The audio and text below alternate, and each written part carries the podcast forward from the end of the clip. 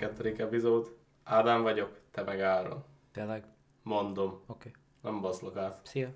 Szia, Stock. stock. Egyre jobbak ezek az intrók. Hogy vagy? Mm, jól vagyok, nagyon. Most gőzerővel vesszük az adásokat, ugye karácsonyra próbáljuk behozni a dolgokat. Úgyhogy van egy kis extra dolog, de nem bánom. Veled mi újság? Hát, fáradt vagyok. A változatosság kedvéért most én vagyok fáradt. Én is csak nem akartam már mondani. Hát tudom, gondoltam, látom a fejeden, hogy nem vagy a topot se. De amúgy minden rendben van. Szerintem vágjunk bele minden. Jó. Azt akkor nyomjuk. Nyomni Na. kell, nincs megállás most. Hát beszéltünk már ugye Roswellről, Igen, és beszéltünk már ugye a brazil Roswellről is. igen. Most az afrikai nem Roswellről fogunk beszélni. Mi? Hát most egy afrikai hasonló esetről beszélünk, ami Ja, értem. igazából nem hasonló, de mégis. Igen, A jelentőségében hasonló, de egyébként másokban sokban nem. oké. Okay. Ez Afrikában történt Zimbabvében, 1994. szeptember 16-án, Ruva mellett. Itt egy Ariel nevű iskola, 62, 6 és 12 év közötti diákja azt állította, hogy látott egy vagy több ezüsthajót leszállni az égből egy mezőre az iskolájuk közelében. Ezt szerintem erről hallottam. Biztos vagyok benne, hogy hallottál. Egy vagy több teljesen feketébe öltözött lény odalépett a gyerekekhez, és telepatikusan környezetvédelmi témájú üzenetet közöltek velük. Mondjuk ez nagyon fura volt már akkor is, mikor Igen. olvastam. Hogy miért egy afrikai iskola gyerekeinek nyomnák ezt. Hát igen.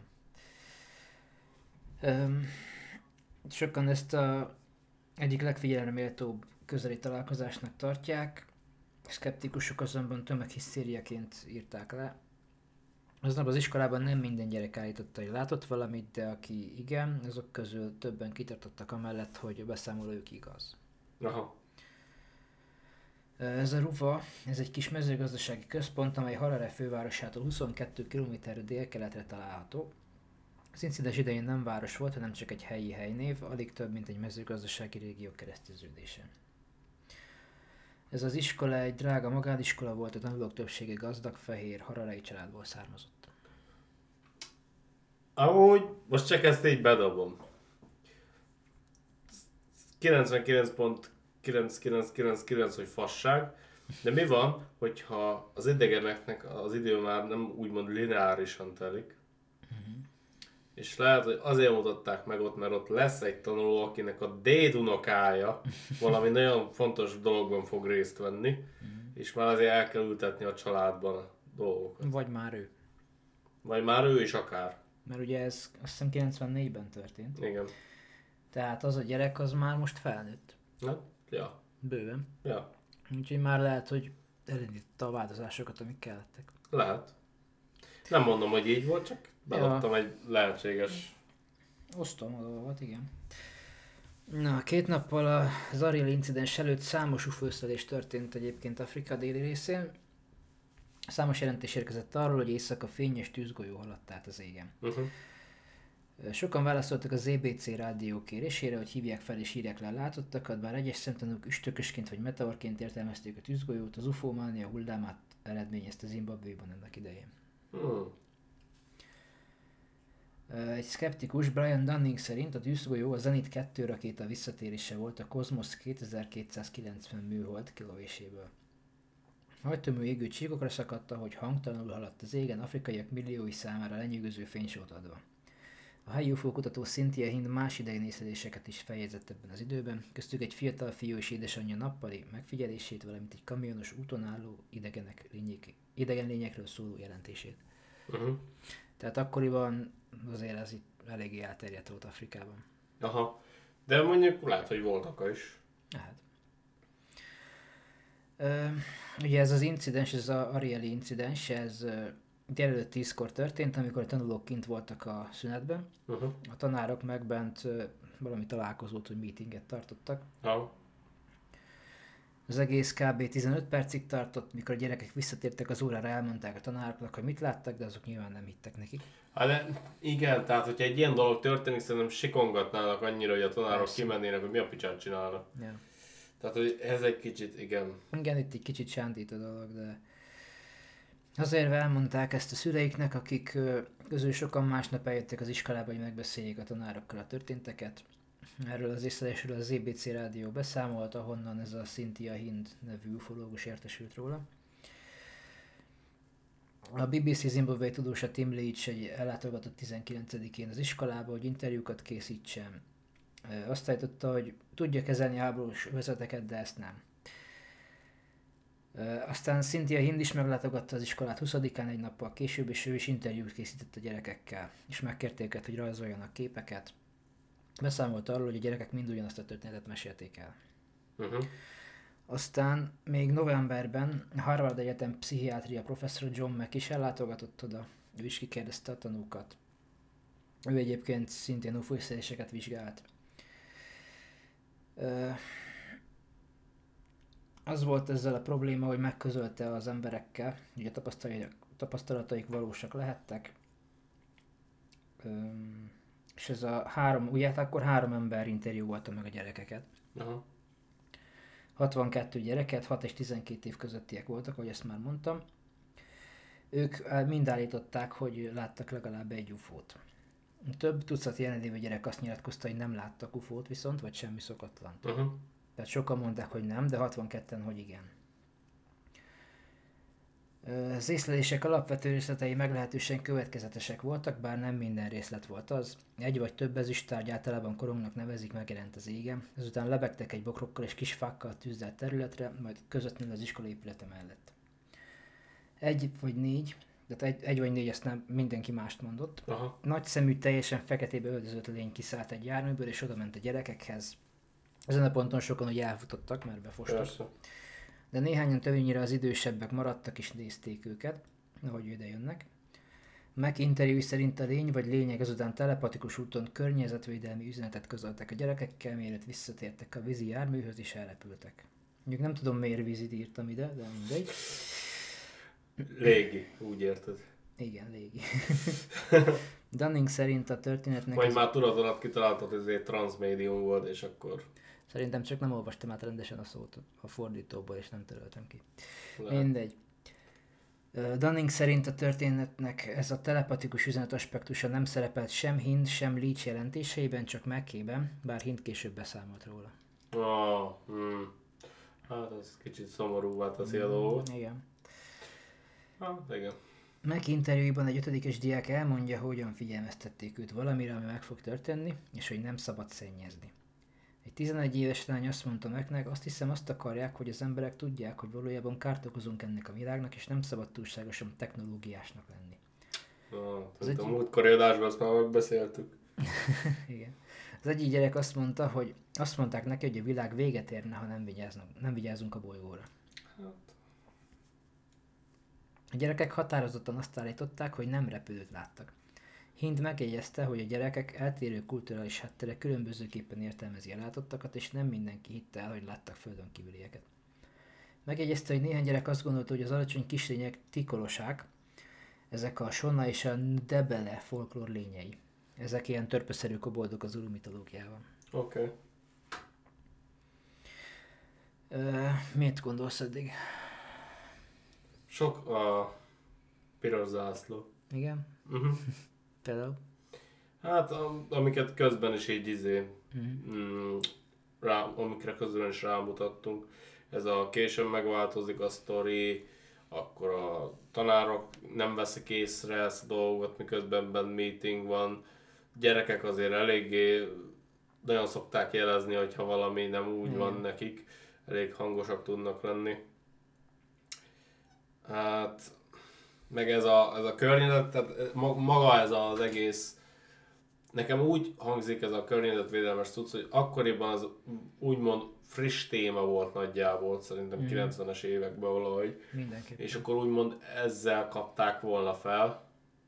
De egyébként most visszagondolva, mikor mi voltunk gyerekek, én nagyon sok ilyet nem hallottam egyébként, hogy ezt mondanák. Ezért mondom, hogy akkor még úgymond frissebb téma, frissebb téma volt.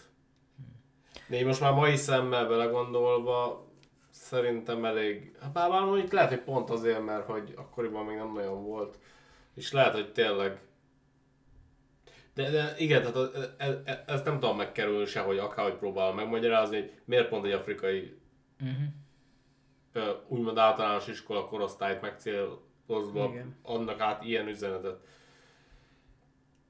Hát igen, ezt össze is tudom. Na mindegy, ez a, minden esetre ez a leghíresebb esetté vált Afrikában. Uh-huh.